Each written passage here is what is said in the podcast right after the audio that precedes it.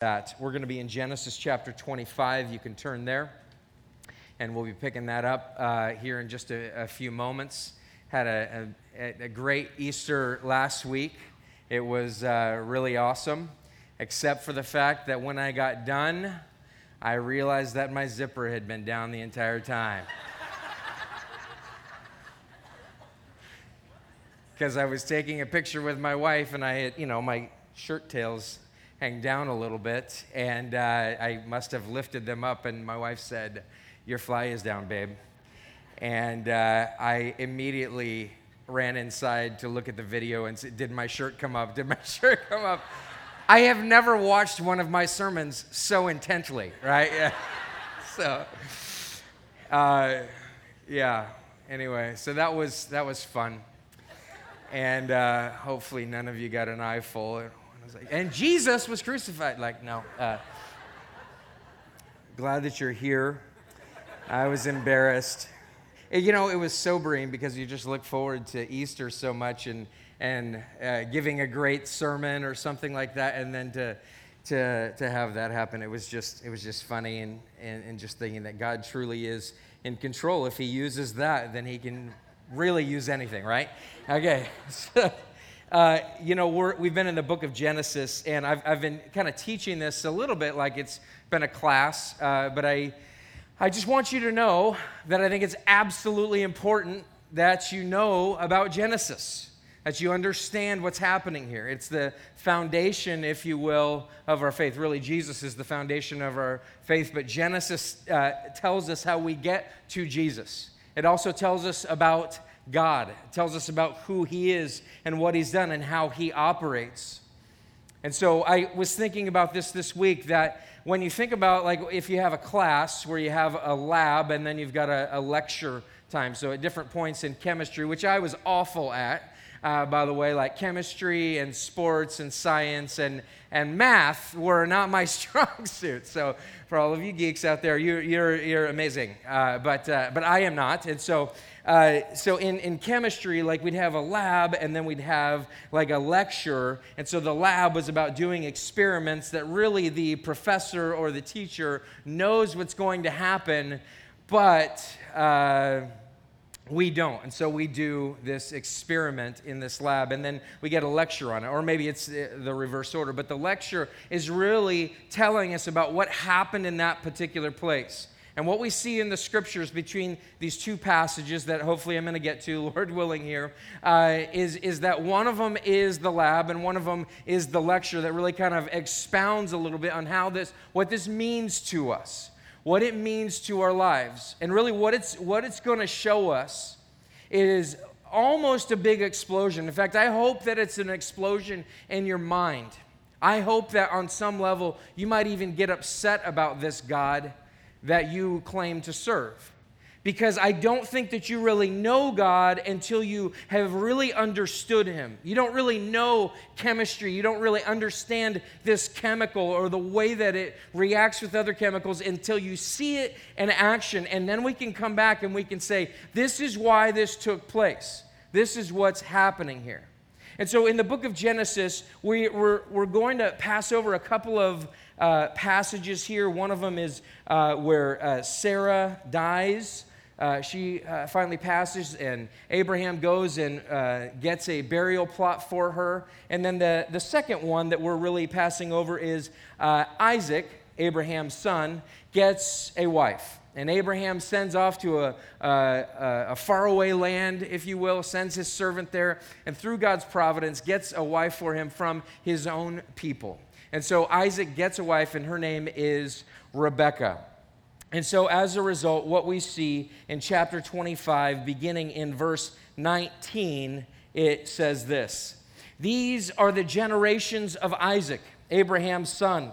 Abraham fathered Isaac, and Isaac was 40 years old when he took Rebekah, the daughter of Bethuel, the Aramean of uh, Padanaram the sister of Laban, the Aramean, to be his wife. And Isaac prayed to the Lord for his wife because she was barren. Do you, do you see that? You remember Sarah was barren? That, that's that's kind of interesting. Sarah was barren. Uh, she is barren, and the Lord granted his prayer. And Rebekah, his wife, conceived. The children struggled together within her, and she said, If it is thus, why is this happening to me? So she went to inquire of the Lord. And the Lord said to her, Two nations are in your womb, and two peoples from within you shall be divided. The one shall be stronger than the other, the older shall serve the younger. When her days to give birth were completed, behold, there were twins in her womb. The first came out red, all his body like a hairy cloak, so they called his name Elmo.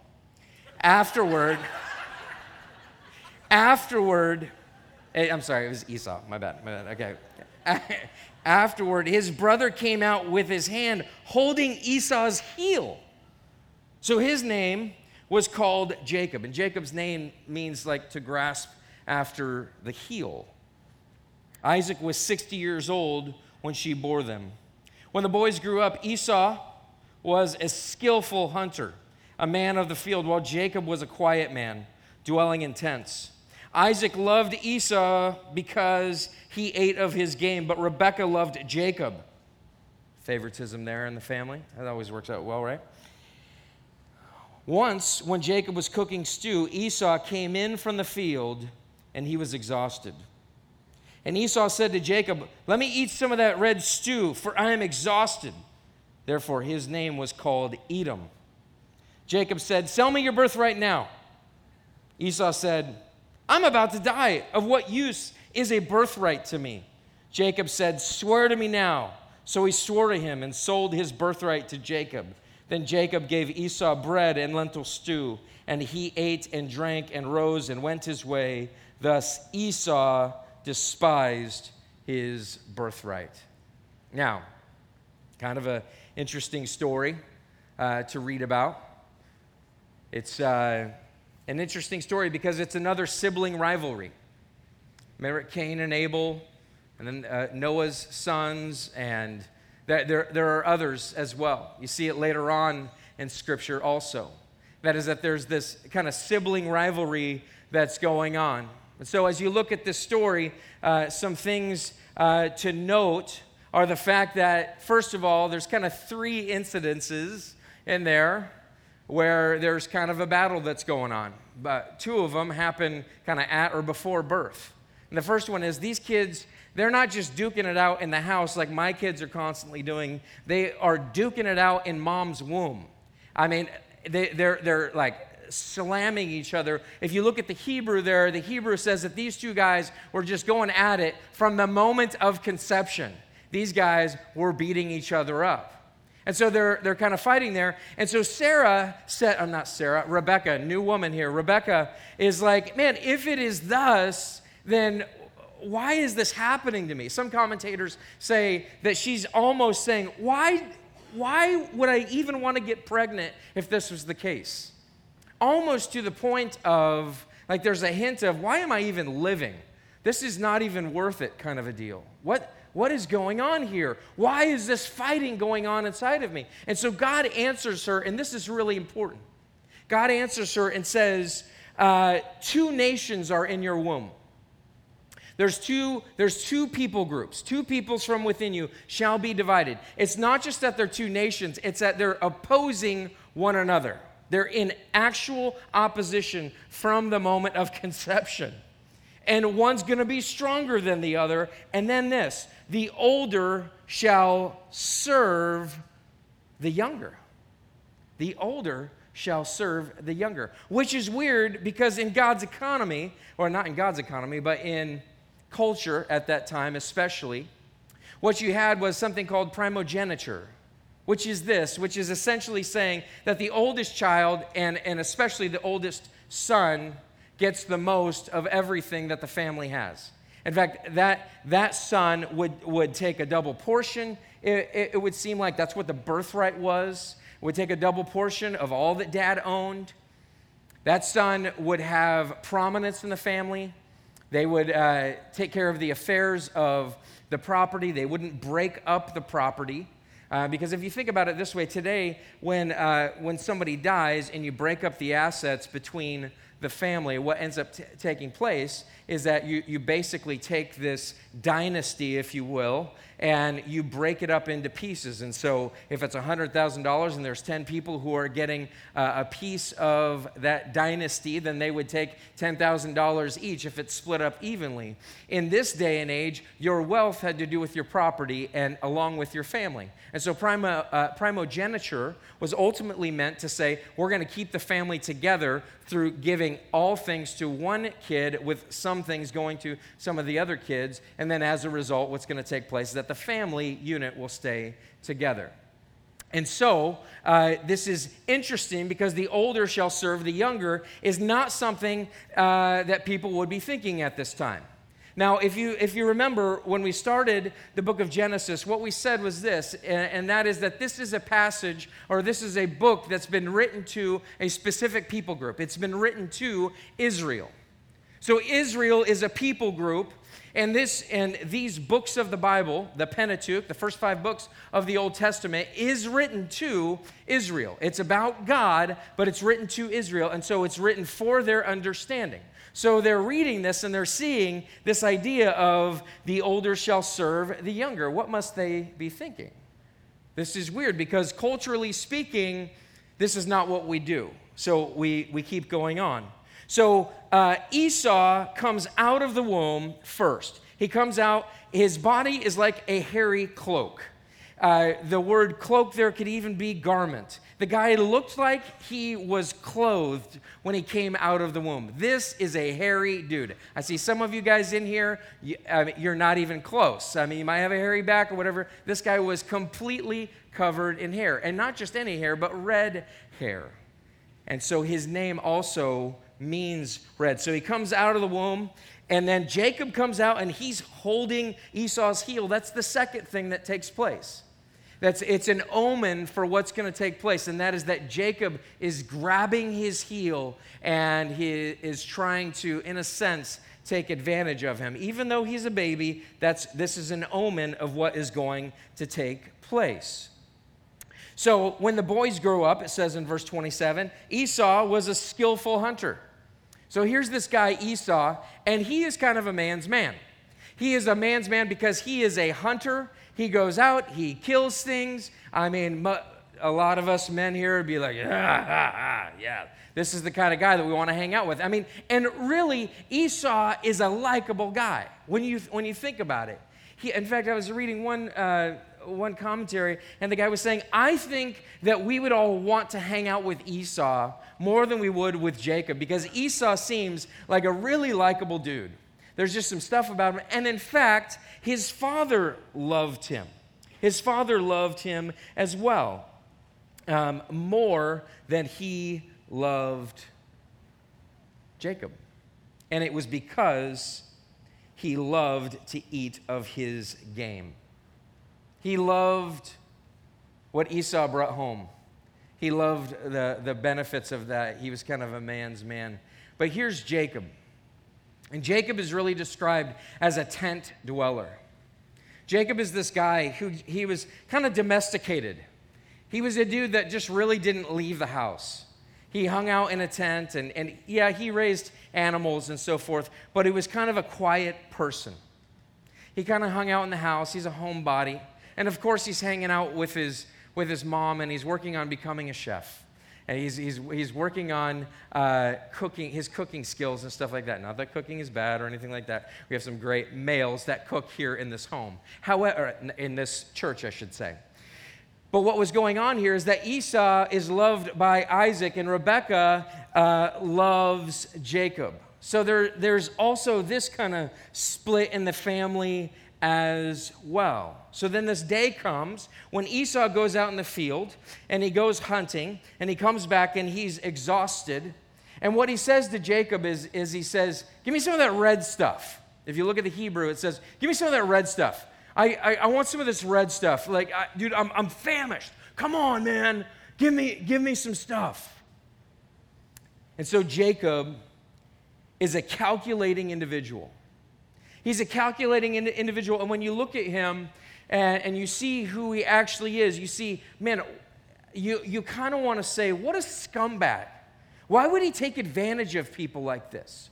Why would he take advantage of the, the fact that the guy is hungry? In fact, as Israel's reading this and they see what Jacob is doing here, by the way, Jacob's name gets changed to Israel. Jacob becomes Israel. Out of Jacob comes the nation of Israel. And so Israel is sitting here looking at its patriarch and they're seeing what's happening and they're seeing this guy Jacob who's in the tent. He's kind of a homebody. He's not really out doing anything. And then here's this hardworking guy who comes in who's so famished and so thirsty or whatever. He comes in and Jacob takes advantage of him. See, Israel would be looking at this and they'd be thinking to themselves, this isn't even right. It's not morally right. There's scripture that talks about the fact that when somebody's hungry, you need to give them food. When somebody has, ha, uh, has a need in this way, you should give them what they need. Especially just in this moment, just a little bit of food. There's also scripture that talks about not taking advantage of someone else in a business dealing, wronging them in the midst of that. That means taking advantage of them in such a way because in some way you have them in a position where they have to take your deal. And so Israel's looking at this and they're saying, this guy's kind of a scumbag. This guy is kind of a scumbag. And so what happens is this Jacob says, Swear to me now. So he swore to him and sold his birthright to Jacob. Then Jacob gave Esau bread and lentil stew, and he ate and drank and rose and went his way. Thus Esau despised his birthright. What we see here is we see two guys, neither of which are great guys at all. And the reality is, is that Esau more readily looks a lot like the stereotypical American man Esau looks like this guy who's just kind of uh, living off the land. He's hunting, he's, he's impulsive. He kind of goes wherever he wants, does, does whatever he wants. He doesn't think about tomorrow, he doesn't think about what's going to happen. And so, a lot of times, especially as I was growing up in the church, one of the things that I saw was that Esau was a very bad guy, and Jacob, you know, that wasn't so great, but Jacob's a great guy. But what the passage really shows us is this is that Esau is not a great guy. In fact, Hebrews 12 goes on to say something about him as well. About how he despised his birthright and that this was evil. But then also something else that we see is this is that Jacob isn't a better guy. Jacob has taken advantage of somebody. Jacob is, and in, in some respects, when you look at it, he just seems like a swarthy individual. Sorry to all the Jacobs here. So he seems like a, a, a swarthy individual who's taking advantage of people in this situation. What must Israel be thinking in this moment? What is Israel thinking about in and during this time? Well, one thing we can see is this is that it talks about how Esau is, uh, he, he comes from Edom. He is, as a result of Esau, he, the, the passage states that he is of, of Edom. Out of Esau comes the people, the Edomites. So we have these people that come from Esau, and then we have these people that come from Jacob. So we have Jacob and Esau, two people groups, Israel and the Edomites. So imagine for a minute that you are Israel and you're traveling in the desert and you've got a long ways to go. And so your guy who's leading you, his name is, is Moses. This is out of Numbers, I think 12. But you go to, uh, you go to the Edomites and say, hey, we, a little shortcut through your, through your property here. Do you mind if we just walk through? In fact, Moses says to the king of the Edomites, of Edom, he says, Hey, brother, he's recognizing something where he's saying, Hey, I, we are Israel of Jacob, and uh, in a, a family way, we are brothers. And so he says, Hey, brother, can we pass through your land? And Edom does not allow it. Edom does not allow that to take place. So here is, is, is something that we see, and that is that God may be telling Israel this story because of this, because they're traveling around and the Edomites are after them. And now they're great enemies, and they're still fighting. They've been fighting in the womb, and here they are. Their nations are fighting one another. And so here is God saying to them something. He's saying, Take heart, because ultimately you are going to overtake the Edomites. You are going to overtake. I know that you're feeling beat down. I know that you're feeling like you don't have what it takes, but you are going to overtake the Edomites. Now, that, that's one thing that I think God is saying to them. God is saying, Take heart because ultimately I have determined how this is going to take place. But here's the thing Israel could be thinking on some level, hey, we are a, a better people I mean, look, we have the law of God. We're doing what God wants us to do. We're following Him in a, uh, a pillar of fire by day and the, the cloud at night, and we're wandering around and we're, we're, we're doing what God wants us to do. And so, therefore, why wouldn't God protect us from Edom? Why wouldn't God be showing us this? Why, why wouldn't God be working for us? And here's another thing, and that is what God was showing Israel is that their ancestor, their patriarch, was just as messed up as Esau. Their patriarch was, in fact, in some respects, even worse than Esau. And so here's God, where as he's protecting Jacob, as he's protecting Israel, as he's making a way for them, and he's showing them something, he's saying, It's not because of how amazing you are, that I am protecting you, that I am making a way for you. It's not because of this, it is because of my great mercy. It's because of my great kindness that I'm leading you. It's because of my great sovereignty that I have made a way for you.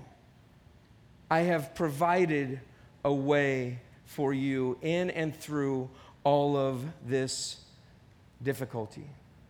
Why does, why does God do this? Why does He take the youngest brother in so many different situations? And instead of putting them last, He puts them first.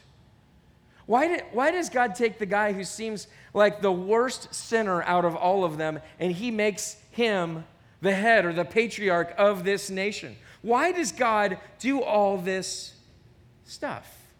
Why does He take people like this and make them into something, in some respects, that they are not in and of themselves? See, here's the thing God always chooses the least deserving person. God always chooses the least deserving person or the least deserving people group. In fact, God tells Israel at one point, He says, It's not because you're more numerous, it's not because you were so great that I chose you. I chose you because of my mercy. I chose you because I decided to.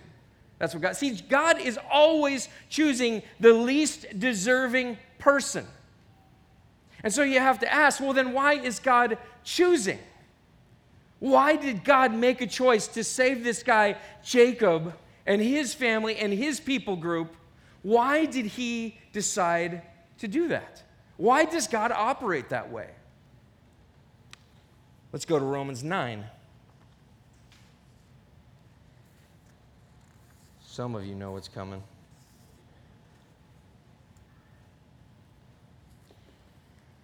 Romans 9 is so controversial and I love it. I love it. And we're going to spend the rest of the next few minutes on this. Okay. The Apostle Paul is, is speaking, he is writing to this church in Rome. And he's saying something about, about Israel, about God's people. He says in Romans chapter 9, verse 1, he said, I'm speaking the truth in Christ. I am not lying. My conscience bears, uh, bears me witness in the Holy Spirit that I have great sorrow and unceasing anguish in my heart. For I could wish that I myself were accursed and cut off from Christ for the sake of my brothers, my kinsmen, according to the flesh. The Apostle Paul is saying, I, I wish that I could be cursed so that my brothers, so that the people of Israel would actually come into the faith with Jesus Christ. They are Israelites, and to them belong the adoption, the glory, the covenants, the giving of the law, the worship, and the promises. To them belong the patriarchs, and from their race, according to the flesh, is Christ, who is God over all, blessed forever. Amen. So Paul is saying, I wish I was accursed so that those people would come in. Because here's what happened when Jesus comes into the world, his own did not receive him. Jesus was Jewish, Jesus was an Israelite, a Hebrew. He is of these people, but they did not receive him. They said, you know what? We need to stick with the law. We, we're, we're getting to God through the law. But then Paul is noting, but they don't come in. So why not? So Paul says this, but it's not as though the word of God has failed. For not all who are descended from Israel belong to Israel, and not all are children of Abraham because they are his offspring.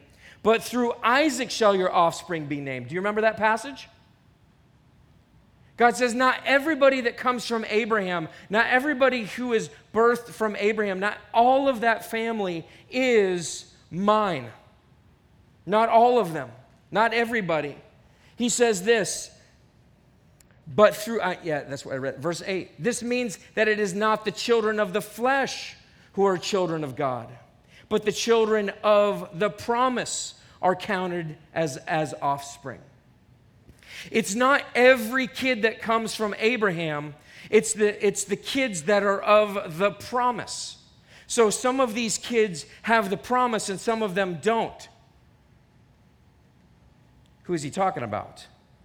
So he says, for this is what was this is what the promise said. About this time next year I will return and Sarah and Sarah shall have a son. Who is that son? It's Isaac. But remember there was Ishmael as well. Ishmael was also his son. And here's Isaac, and Isaac is the child of promise, but Ishmael is not. He is sent away.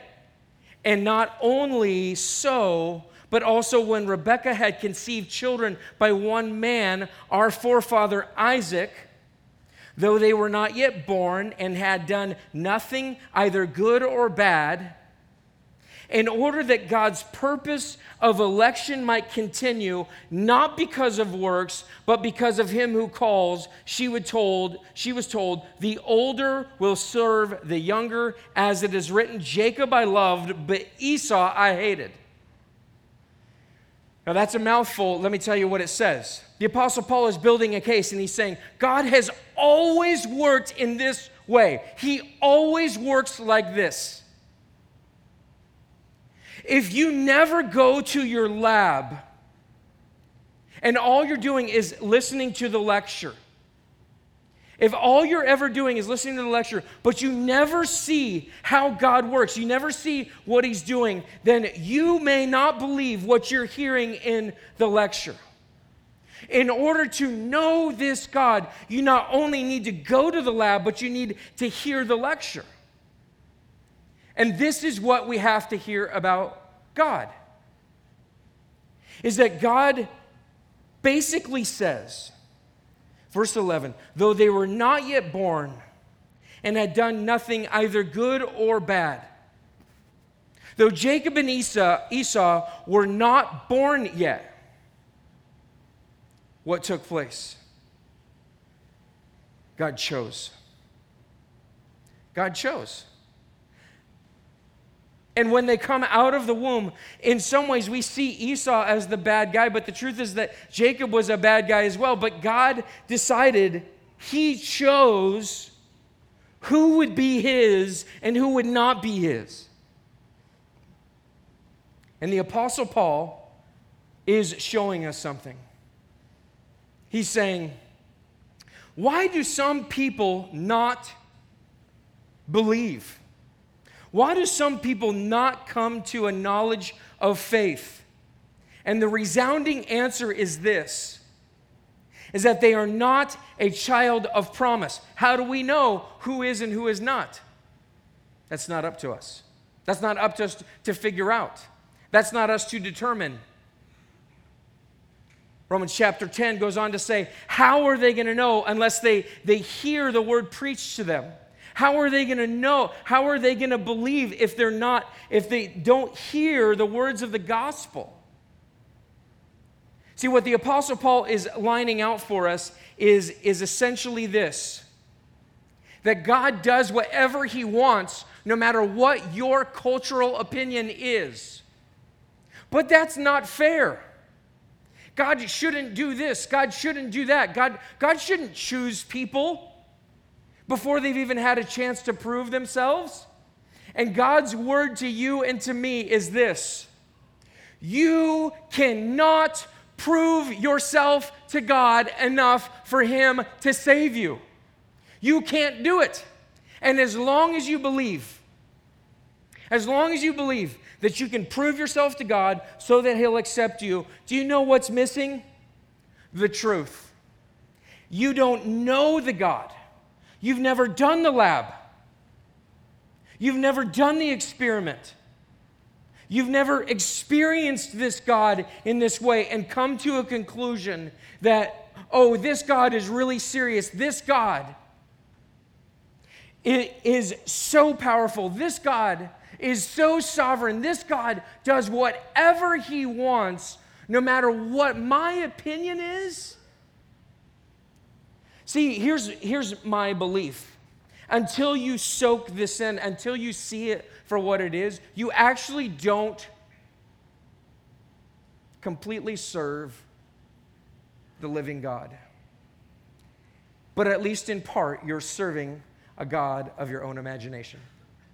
You're serving an Americanized God. And you're essentially saying this I'm basically Esau. I do a lot of cool things. I'm, I'm, a, I'm a pretty good guy. I'm a pretty good gal.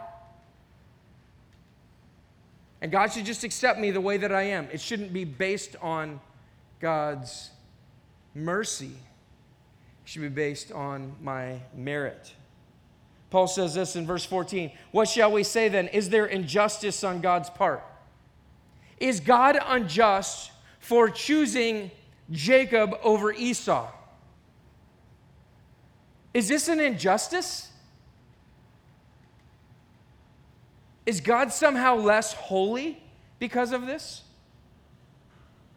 By no means, for he says to Moses, I will have mercy on whom I have mercy and I will have compassion on whom I have compassion. So then it depends not on human will or exertion, but on God who has mercy. Why does God choose to save based on his mercy instead of on your merit? So that salvation is all, it is completely of him. It is completely his. He owns it. He defines it, He's determined it. He's the one who is holy, He's the one who's merciful. And He will take no part in a salvation that is believed to have taken place through the good works of the individual who desires to be saved.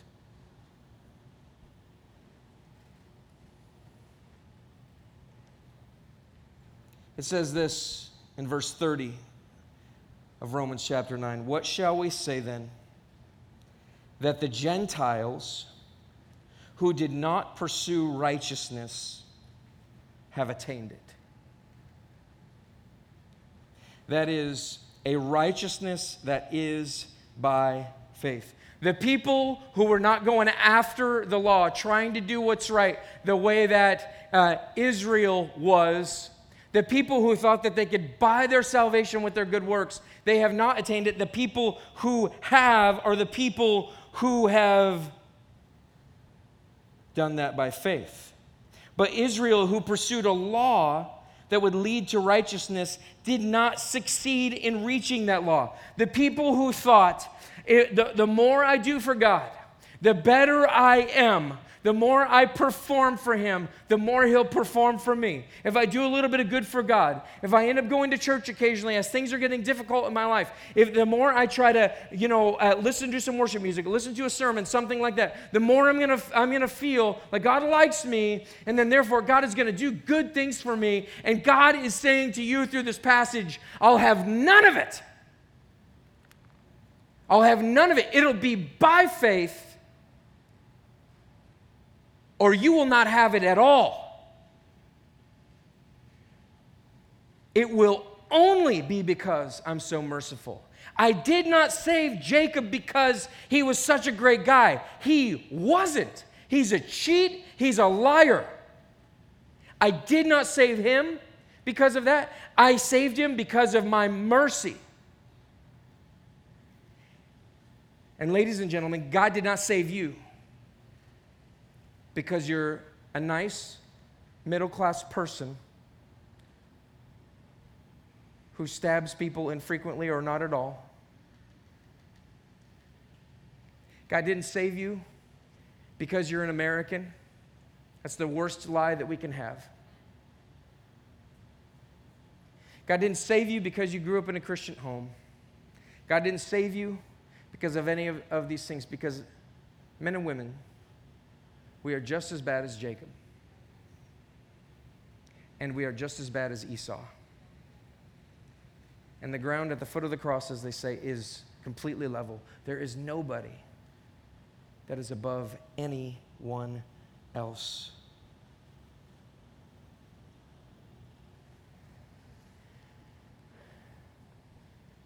See, the only way that we come into relationship with God is through Jesus Christ. The story I told you over Easter was about Isaac going up the hill with the wood on his back. And we talked about how this is really a picture, I believe, of Jesus going up Golgotha Hill. And he, he's going up, but then what happens is this is that the angel of the Lord stops Abraham from sacrificing Isaac, and he says, Look, grab that ram out of the thicket and bring that ram. And ultimately, what this is, is it's a substitution. God says to Abraham, You don't need to sacrifice your son. I have given you a sacrifice to cover the sins, to cover your sins, to cover Isaac's sins, to cover your and my sin. And God is saying the same thing to you and I. I'm not going to save you based on what you've done. It can only be through the sacrifice that is Jesus Christ on the cross. It can only be because of his blood that ran down that cross and no doubt pooled there. That blood, his blood alone, not your works, not your righteousness, not how often you go to church, not wh- wh- how nice you are to people, but it's because of the cross of Jesus Christ it's because of his blood that was shed for you as a substitute so that you could have relationship with God. And so you might ask, well, then how do I know if I'm even saved if God is the one who does the choosing? Like I believe that Jesus eh, died on the cross, that he was God and all these things. Hey, guess what?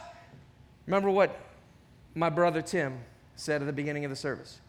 You can't say that about Jesus unless God has revealed it to you. How do you know that you're chosen? Do you believe?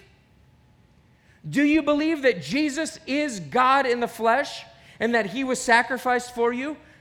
Men and women, therefore, God has revealed himself to you and he has shown himself to you. He chose you before time began. God, in his incredible mercy, made you alive with Christ. God, in His incredible mercy, before you were even born, before you were even conceived, before time began, before the foundations of the world, God set His love on you. Not because you were a good person, He just decided. He just chose you. God decided to love you. Do you see God's love? Do you see His love? That it's not because of anything that you could have done or that you would, would have done. It's because God is so merciful to you. God's love is so incredible that Paul in Ephesians, he prays that you would know this love, that you would know the riches of his grace, his mercy, that you would understand how gracious God is, that in spite of what you have done, what you are doing, or what you will do, God has already set his love on you. Are you dealing with a pornography issue? Yet you believe that Jesus is God in the flesh who was crucified for you and that he was raised from the dead. Guess what? That blood was shed for you and you are his. You are loved no matter where you're at, no matter what you've done. Are you somebody who deals with depression and anxiety and things like that and doubt? And you're just saying, I just don't know that I'm saved because I look at my, my life and I'm, and I'm not happy and I should be happy because I'm a Christian and all of this stuff. Don't you understand that it's not because of your disposition? It's not because of your, your or how happy you are that you are saved. You're saved because of God's great mercy in your life. God chose you. Are you somebody who's just dealing with the cares of this world and you don't feel like you connect with God enough or you haven't connected with Him recently? And sometimes you begin to start feeling yourself slip. And I want to tell you, I don't think that that's great, but I got to tell you this that if you are in truly God's, if He has truly called you, and if you've believed and put your faith in Him, men and women, it is not based on how you feel today. It is based on God's everlasting decision to have chosen you. See, God's sovereignty in electing those who will be saved is a point of grace and mercy and profound love. It's absolutely profound in so many respects. And if you don't love Him for it, then you've missed it. You missed the lab. You've been listening to a silly lecture and you haven't experienced this God. Why does God show us that? in Genesis 25, and then again in Romans 9, he's saying the Old Testament is a lot like a lab. I'm showing you that this is the way that it works. And Romans 9 is saying this, and it still works that way. God has always been like this. He's the same yesterday, today, and forever. He saves by his own will. Won't you worship him because of it? If you can't, and you're just going to get caught up in the theology of this, please just read your Bible. Just read your Bible more. Just keep reading it. Just let God reveal that to you by the power of His Spirit. Let's pray.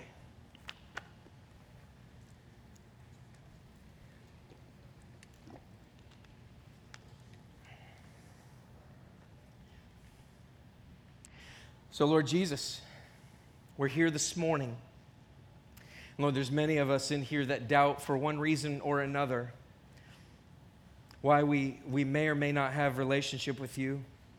And Lord, I pray that th- these folks would leave here today with a profound sense of your incredible mercy, your incredible sovereignty, knowing that they have relationship with you because you just lavished them with your love, with your grace, with your mercy through your sovereign choice. Lord, may you sear into their minds this faith. May they de- at least desire to have the faith, which is actually a revelation from you in the first place. To even want this is from you. And so, Lord, we praise you that we even want it. And I pray that those of us that came in here today that don't have relationship with you, that, Lord, we've just been sitting on the sidelines. We're not sure what we think about God. Lord, I'm praying that you would open our eyes, that we would see what you have for us, that we would see you for who you truly are. It's in your name we pray.